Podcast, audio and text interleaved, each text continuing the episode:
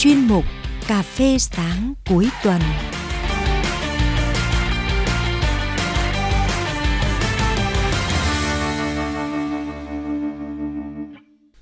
Rất vui được gặp lại quý thính giả và các bạn trong chương trình Cà phê cuối tuần ngày hôm nay. Kính thưa quý vị, hơn 30 năm trong nghề dạy học, cũng là ngần ấy năm cô giáo Trần Thùy Linh, giáo viên trường tiểu học Cẩm Giang, huyện Cẩm Giàng, tỉnh Hải Dương, mang con chữ, kiến thức và tình yêu thương vô bờ bến của mình đến với những đứa trẻ nơi đây. Sự nỗ lực của cô giáo Thùy Linh cùng các thầy giáo, cô giáo gắn bó với ngôi trường đã góp phần nâng cao chất lượng giáo dục vùng quê nghèo.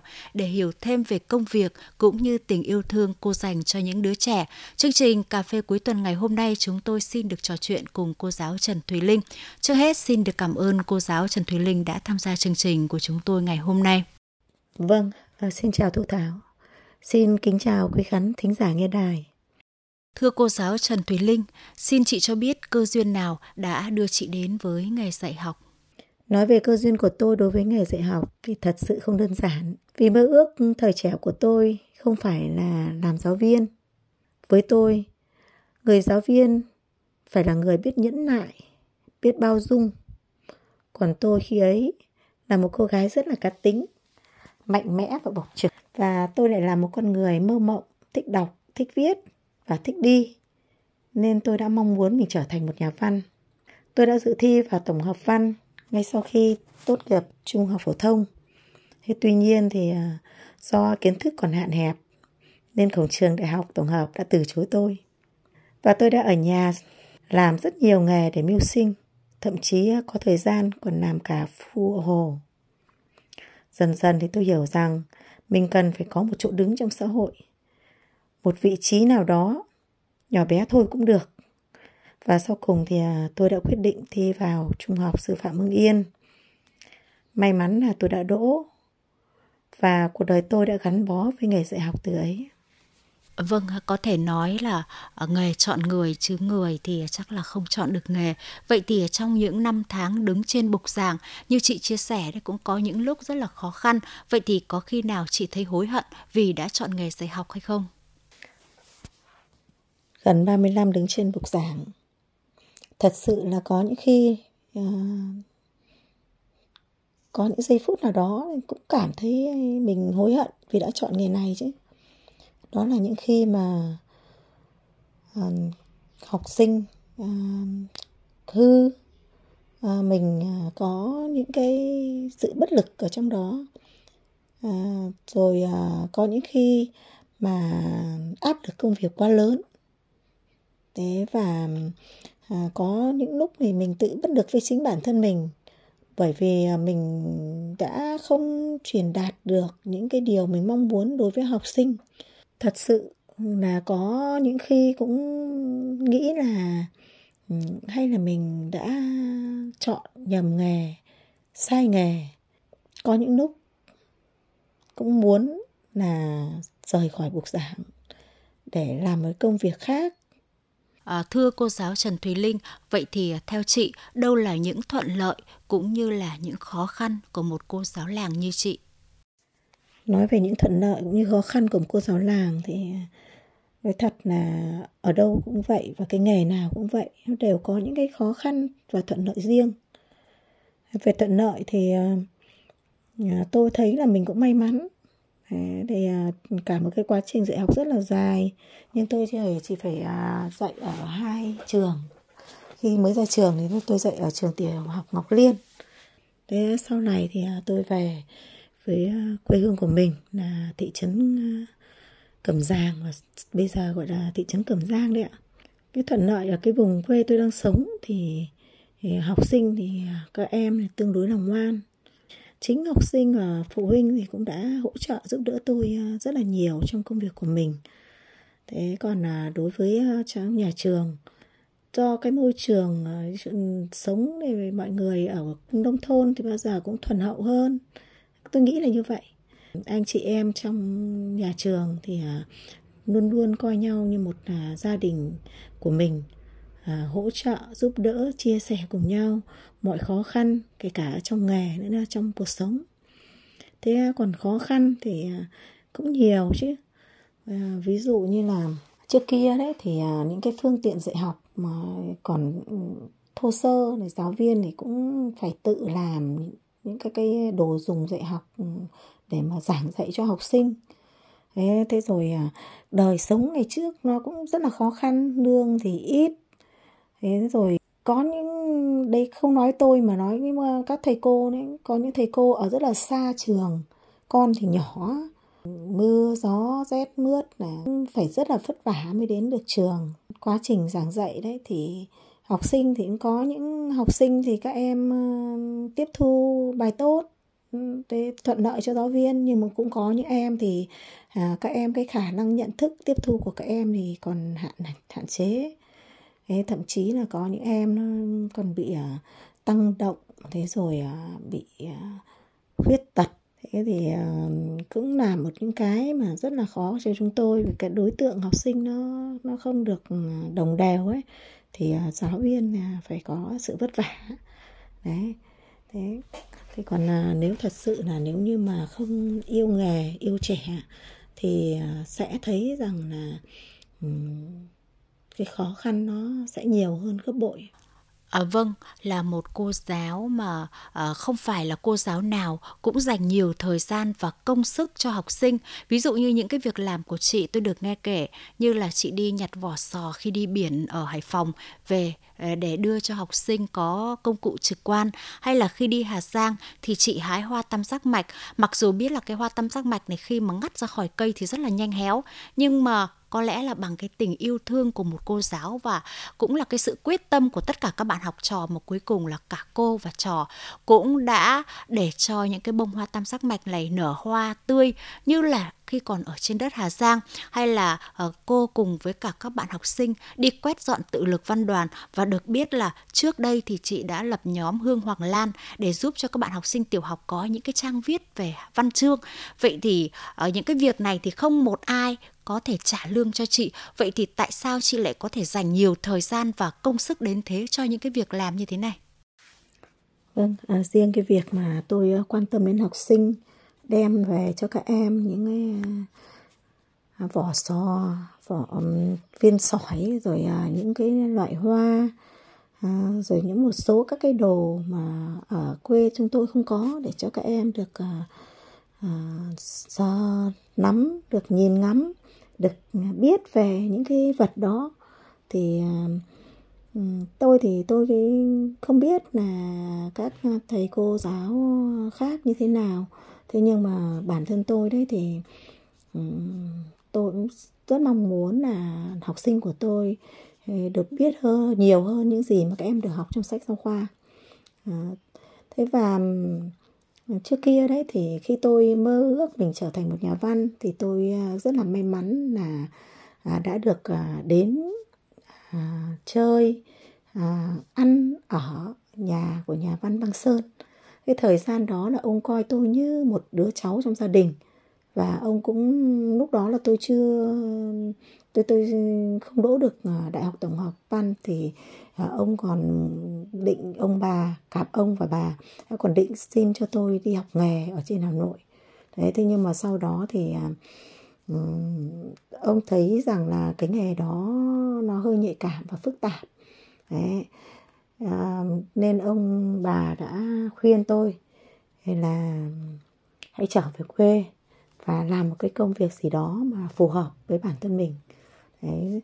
và ông có dặn tôi rằng à, khi mình không làm được cái việc mình thích thì lên thích cái việc mình làm nên chính vì vậy cái câu nói của ông đã à, theo tôi à, và là cái kim chỉ nam để giúp tôi là yêu thích cái công nghiệp việc dạy học của mình yêu học sinh của mình và đã mong muốn đem được à, tất cả những gì tốt nhất cho học sinh.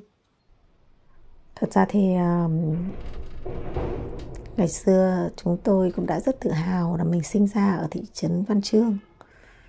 Cái nơi mà có à, mảnh đất à, nuôi dưỡng các nhà văn của nhóm tự lực văn đoàn. Thế như các quý vị đã biết thì là đã có những cái cuộc hội thảo lớn diễn ra ở đây. Và tôi cũng như những người dân ở đây là đã mong ước và chờ đợi. À, có một cái công viên của Thạch Lam mà trên cái mảnh đất này.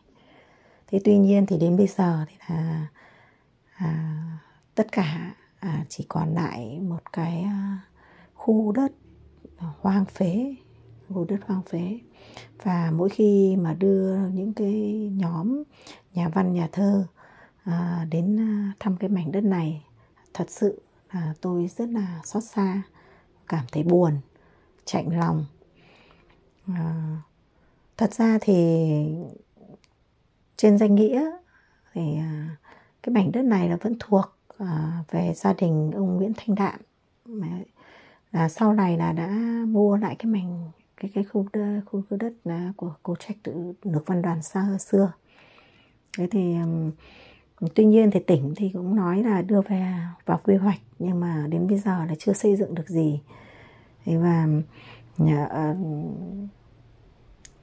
cái chỗ mà chúng ta đập bàn thờ các nhà văn à, của nhóm tự lực văn đoàn đấy thì à, là chính là ngôi nhà của ông Nguyễn Thanh Đạm đấy. thế và tôi thì à, tôi chỉ nghĩ rằng à, ở trên quê hương của mình đã có một cái mảnh đất à, đáng tự hào như vậy. Thì mình cũng không làm gì được. Ngoài cái việc là góp một công sức nhỏ bé là để chăm sóc. Đấy, và tôi đã à, đưa những cái ý tưởng của mình đến với học sinh thì cũng rất may mắn là được học sinh và phụ huynh học sinh ủng hộ. Vì vậy cho nên là đã rất nhiều năm nay rồi. Thì chúng tôi cũng không có thời gian nhiều để ra chăm sóc nhưng mà một năm cũng à, vài ba lần là tôi đưa học sinh của mình ra quét dọn à, chăm sóc cái à, khu tự lực văn đoàn này. Thế cái và cũng chính vì cái việc mà ra chăm sóc cái khu tự lực văn đoàn này mà tôi nảy sinh ra cái ý tưởng là thành lập nhóm bút hương hoàng lan từ một cái cuộc thi viết uh, truyện thiếu nhi của phòng của sở giáo dục đào tạo hải dương. Đấy, và tôi đã là người đứng ra trực tiếp bồi dưỡng các em. Đấy, và tôi đã thành lập nhóm bút thương hoàng lan để cho các em sinh hoạt. Đấy, các em đến này đọc sách uh, chia sẻ uh, những gì mình biết uh, mình hiểu. Với dần dần thì là các em viết bài và tôi là người uh, uh, chắp bút chỉnh sửa cho các em à, chỉnh sửa cho các em. Rồi à, nhiều khi này khơi gợi đề tài ý tưởng à, để cho các em viết. Thế mà nhóm bút thì lúc đầu thì là có hơn chục em. Thế dần dần thì sau này thì à, cũng còn ừ, cũng ít thôi. À, có độ ừ, bốn năm em là các em là vẫn tích cực viết. Tuy nhiên là các em cũng đã lớn rồi. À, học cấp 2, cấp 3 rồi.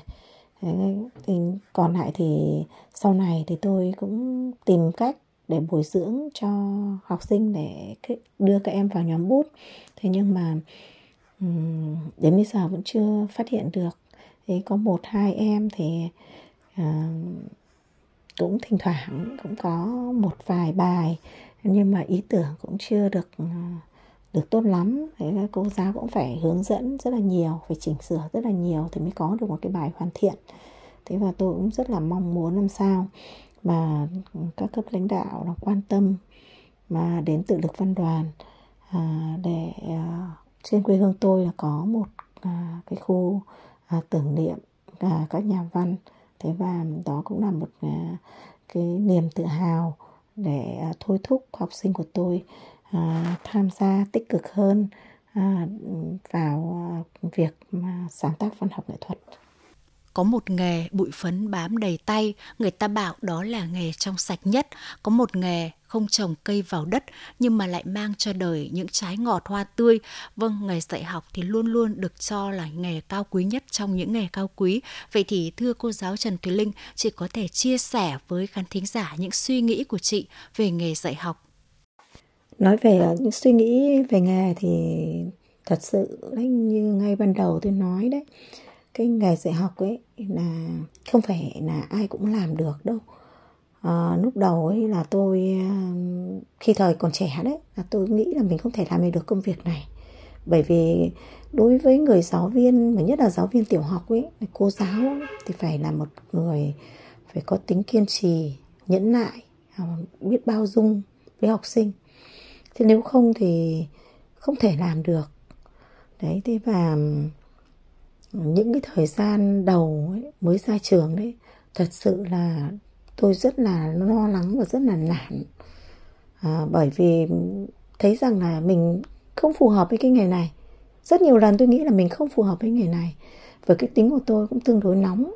Vậy tính uh, trực tính mà ngày trước ba tôi cũng thường nói với tôi rằng con gái mà trực tính như tôi không phải là làm nghề thì cũng thấy cũng là cái khó khăn chứ không phải chỉ mỗi nghề dạy học đâu.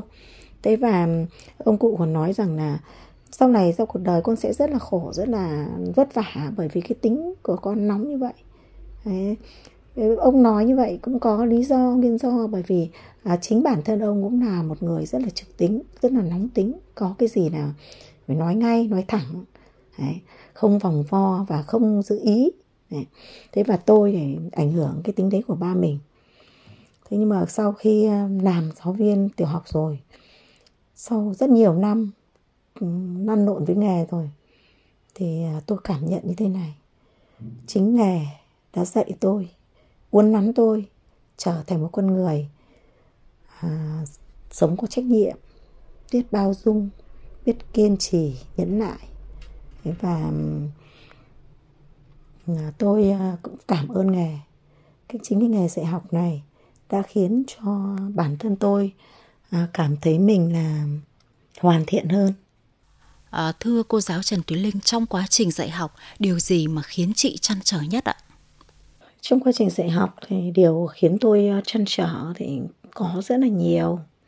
Thật ra thì như là các bạn cũng biết đấy, tế thì cái ờ, chương trình dạy học sách giáo khoa có nhiều bất cập chứ.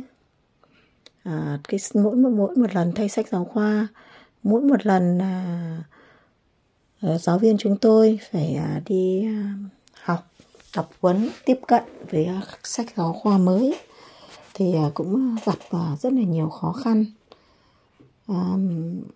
chứ không phải là bộ sách giáo khoa nào mà ở trên da cũng đã sát với thực tế dạy học. Thế chúng tôi là người à, sẽ là người à, đưa những cái tài liệu trong sách giáo khoa đến với học sinh. Chúng tôi là người đứng lớp, là người à, trực tiếp là cầu nối giữa sách giáo khoa và học sinh thì chúng tôi mới nắm bắt được những cái bất cập. Thế tuy nhiên thì năm nào cũng vậy lần nào cũng vậy là khi thay sách giáo khoa thì à, bộ cũng đều à, nó xin ý kiến của giáo viên chúng tôi. Thế nhưng mà tôi thấy cái việc mà giáo viên chúng tôi à, đóng góp ý kiến à, gửi lên thì hầu như là ừ, được tiếp nhận và được điều chỉnh rất là ít. Thế tự nhiên là mỗi một ừ, lần thay sách mỗi một bộ sách mỗi một là chương trình thì cũng đều có những cái ưu điểm và cái nhược điểm riêng Đấy. thế thì thật ra thì chúng tôi cũng rất là mong muốn làm sao mà à, những nhà làm sách rồi bộ giáo dục và lắng nghe à, ý kiến của chúng tôi và có những cái điều chỉnh phù hợp sát thực hơn với à, thực tế à, để cho học sinh là người được hưởng lợi nhiều nhất à, để cho các em à, có được cái vốn kiến thức tối đa tối đa trong quá trình học tập của mình. À, vâng, không biết có phải vì được sinh ra và dạy học trên mảnh đất văn chương, cái nôi của tự lực văn đoàn nổi tiếng hay không mà tâm hồn cô giáo Trần Thùy Linh luôn thấm đẫm với tình yêu và với văn chương. Và bao nhiêu năm nay thì cô luôn truyền tình yêu ấy cho các học trò nơi làng quê của mình à, bằng những chuyến đi dã ngoại nơi cánh đồng hay là những lần cùng các em đến quét dọn nhà vệ sinh cho ngôi nhà của dòng họ Nguyễn Tường hay là đưa các em đến dọn dẹp ở Nghĩa Trang Liệt Sĩ đến với những cái danh lam thắng cảnh của mảnh đất Cẩm Giàng. Vậy thì theo chị, học sinh nông thôn khác với học sinh thành phố ở điều gì? Tôi không nói thì chắc là các quý vị cũng biết là học sinh nông thôn thì khác rất nhiều đối với học sinh thành phố. Học sinh ở thành phố thì bố mẹ thì dành điều kiện tối đa cho con học tập. Ngoài học tập trong nhà trường ra thì các em còn được tham gia các cái à, trung tâm năng khiếu, học với văn năng khiếu và ở đấy các em có điều kiện để phát triển à, hơn ở học sinh ở nông thôn. Thế hầu như là thời gian của các em là chỉ dành vào việc học tập. Còn à, đối với học sinh nông thôn thì ngoài học ở trường trường lớp ra thì à, các em về nhà còn phải phụ giúp bố mẹ những công việc ở gia đình.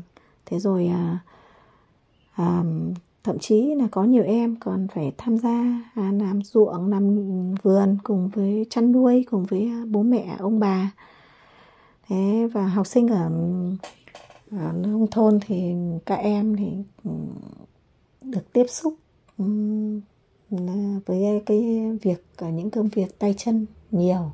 Vì vậy cho nên là ừ, tôi có cảm tưởng như là các em ờ, khỏe mạnh hơn nhanh nhẹn hơn và cái kỹ năng sống của các em có phần là tốt hơn học sinh ở thành phố. Các cái điều kiện học tập ở thành phố thì cũng hơn hẳn ở nông thôn học sinh ở thành phố thì à, các em được tiếp cận với các phương tiện à, học tập nó hiện đại sớm hơn là học sinh ở nông thôn. Đối với à, tôi thì học sinh ở nông thôn thì các em à, à, thuần hậu à, ngoan ngoãn cũng tất nhiên là cũng ở đâu cũng có học sinh tốt có học sinh chưa tốt. Thế nhưng mà cái à, việc à, do các em được à, cái thời gian để học tập chủ yếu là ở nhà trường nên là cái việc mà để tự học thêm các cái kiến thức tiếp nhận thêm một số các kiến thức khác thì là các em cũng hạn chế thời gian hơn nên là khả năng học tập thì cũng không thể nào bằng được học sinh ở thành phố. Vậy thì ờ, bây giờ nếu mà cho chị chọn lại thì chị có chọn nghề giáo hay không? Nói thật lòng là bây giờ mà cho chọn lại nghề thì mình cũng chọn nghề giáo thôi. Mình vẫn chọn nghề giáo thôi. À, bởi vì ờ, chính cái nghề này đã cho mình rất là nhiều. À, như ngay từ đầu tôi đã nói đấy, nghề dạy học đã dạy tôi trở thành một con người à, biết nhẫn nại, biết mà bao dung là biết yêu thương. Thế rồi à, trở thành một con người hoàn thiện hơn. Để trở thành con người hoàn thiện hơn. Và tôi yêu cái nghề này. Nhiều lúc thì tôi cứ thấy trong thời gian trong quá trình dạy học đấy thì tôi tiếp xúc với rất nhiều các đồng nghiệp đấy. Thì uh, nhiều đồng nghiệp đã cũng có những cái uh, suy nghĩ tiêu cực. Thế rồi uh, chê bai nghề. Uh, cho rằng là cái đồng lương nó không xứng đáng uh, đối với uh, giáo viên thế nhưng mà tôi thì tôi lại nghĩ khác. Tôi nghĩ rằng là nghề dạy học tuy tất nhiên là chúng tôi à, không không không thể giàu được không thể dạy học được giàu được. Nếu như mà chỉ có đứng lớp dạy học ở nhà trường không làm thêm nghề phụ chúng tôi không thể giàu được. Rồi ăn tiêu cũng phải tằn tiện. Đấy, tuy nhiên thì nói thật là người giáo viên không ai đến thời buổi bây giờ không ai phải đói. Đồng lương cũng đủ để cho chúng tôi sống tất nhiên là cũng phải chất chiêu. Đấy. Thế trong khi, nhất là trong thời gian dịch bệnh đấy thì như các bạn đã biết là cho quý vị đã biết là không biết bao nhiêu là các ngành nghề là không thể hoạt động được. Đấy, và mọi người rất là khó khăn. Thế nhưng mà giáo viên chúng tôi thì, chúng tôi vẫn được làm nghề, mặc dù chỉ là dạy trực tuyến. Thế nhưng mà chúng tôi vẫn được làm nghề, vẫn được dạy dỗ cho học sinh. Thế và vẫn nhận đủ lương. Ừ, nhà nước vẫn à, không để chúng tôi phải phải phải đói trong cái quá thời gian khó khăn như vậy. Thế và thật sự đến bây giờ thì tôi rất yêu nghề. À, khi mỗi khi được đến trường ấy tôi cảm thấy như mình đã có tiếp ừ, được thêm một cái nguồn năng lượng mới à, từ các em học sinh. À, nhìn bọn trẻ nó vui chơi nó nô nghịch tự dưng mình cảm thấy mình cũng như là trẻ ra. Thưa cô giáo Trần Thùy Linh, với riêng quan điểm cá nhân chị thì thế nào là một giáo viên dạy giỏi? Quan điểm cá nhân của mình về giáo viên dạy giỏi thì mình nghĩ là ai cũng nghĩ như mình thôi. Một giáo viên dạy giỏi trước hết là một giáo viên à, khi truyền đạt kiến thức cho học sinh của mình thì học sinh phải hiểu được bài. Các em phải nắm được bài à, một cách chủ động và tự giác Đấy, và các em có thể thực hành tốt những phần kiến thức mà mình truyền đạt đấy.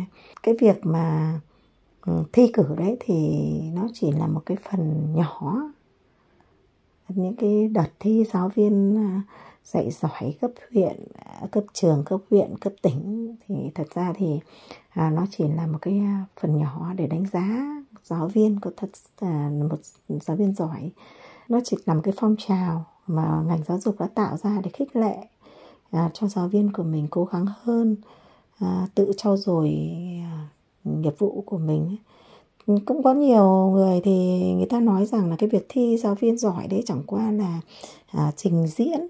Thế nhưng mà thật ra thì à, tôi ở trong nghề tôi thấy rằng là ừ, để mà được đi thi đấy thì có phải là tự dưng à, có phải ai cũng được chọn được à, trong quá trình dạy học của nhà trường thì à, qua quá trình dự giờ của đồng nghiệp là sự đánh giá của học sinh của phụ huynh học sinh thế rồi à, qua cái sự kiểm tra dân của chuyên môn nhà trường của ban lãnh đạo nhà trường à, phải là cả một cái quá trình rất là dài để mà lựa chọn ra một cái người mà có thể à, dự thi giáo viên giỏi các cấp đấy chị ạ à, vì vậy cho nên là tất nhiên là khi mà mỗi trường chọn cử giáo viên đi thi thì ai cũng vậy thôi là muốn có được cái kết quả tốt nhất thì phải có cái sự trợ giúp ờ, trợ, trợ giúp của tất cả mọi mọi mọi người. Thì cái việc mà à, xây dựng góp ý cho nhau để có được cái kết quả cái thành quả tốt nhất thì đấy là cái việc nên làm. Không kể là những cái cuộc ờ, thi giáo viên à, dạy giỏi các cấp thì à, người giáo viên giỏi à, ở nhà trường thì phải là người giáo viên truyền đạt được kiến thức tới học sinh một cách nhiều nhất. Và với phương pháp dạy học bây giờ thì phải giúp cho học sinh trải nghiệm được nhiều nhất. À, để các em có thể mang cái kiến thức trong nhà trường đến với đời sống à, và mang ngược lại mang kiến thức của đời sống vào trong cái quá trình học tập của mình. Và để làm được cái việc đấy thì người giáo viên phải là người thật sự tâm huyết với nghề à, biết yêu yêu nghề mến trẻ. Thưa cô giáo Trần Thùy Linh mong muốn lớn nhất hiện nay của chị là gì? Nói về mong muốn lớn nhất của tôi hiện nay thì tôi chỉ mong là mình à, được khỏe mạnh. À, có sức khỏe thì à, sẽ có thể làm được nhiều việc cho học sinh. Thế và cũng mong muốn mỗi ngày đến trường là mình sẽ cố gắng à, truyền đạt được cho học sinh được à, nhiều kiến thức à, kể cả trong sách vở đến trong đời sống để cho các à, em có những hành trang à, đủ à, Ờ, để có thể à, bước tiếp qua cái chặng đường học tập của mình à, bước tiếp lên trung học cơ sở. Tôi cũng mong ước là mỗi ngày đến trường của mình à, là một ngày vui được nhìn thấy học sinh của mình vui tươi, khỏe mạnh, hoạt bát, được thấy các em cố gắng hơn mỗi ngày. Cố gắng hơn mỗi ngày. Tôi thì vẫn cứ nói với học sinh của mình là cô chỉ cần các con tiến bộ à, hơn mình ngày hôm trước như vậy là các con đã giỏi lắm rồi. Như vậy là cô trò ta đã thành công rồi. Đấy là cái điều mà lớn nhất của tôi hiện nay là như vậy.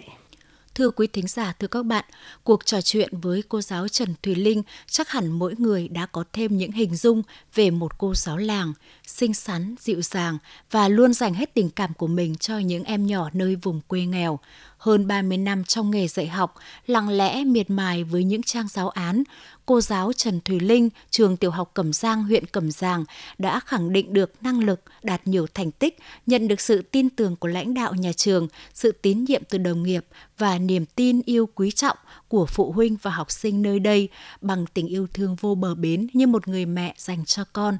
Cô Trần Thùy Linh đã dạy cho các em học sinh của mình không chỉ kiến thức trên lớp mà còn dạy những giá trị cốt lõi của tình yêu thương và đúng như lời học sinh của cô chia sẻ, được làm học sinh của cô Linh đã là niềm hạnh phúc lớn nhất. Cuộc trò chuyện bên ly cà phê cuối tuần ngày hôm nay của chúng tôi cũng xin được khép lại tại đây. Một lần nữa xin được cảm ơn cô giáo Trần Thùy Linh đã tham gia chương trình. Xin chúc chúc cô luôn dồi dào sức khỏe, có nhiều học sinh giỏi, thành công trong cuộc sống. Cảm ơn sự chú ý lắng nghe của quý thính giả và các bạn. Xin chúc quý vị có những ngày nghỉ cuối tuần thật vui vẻ. Xin chào tạm biệt và hẹn gặp lại trong các chương trình sau.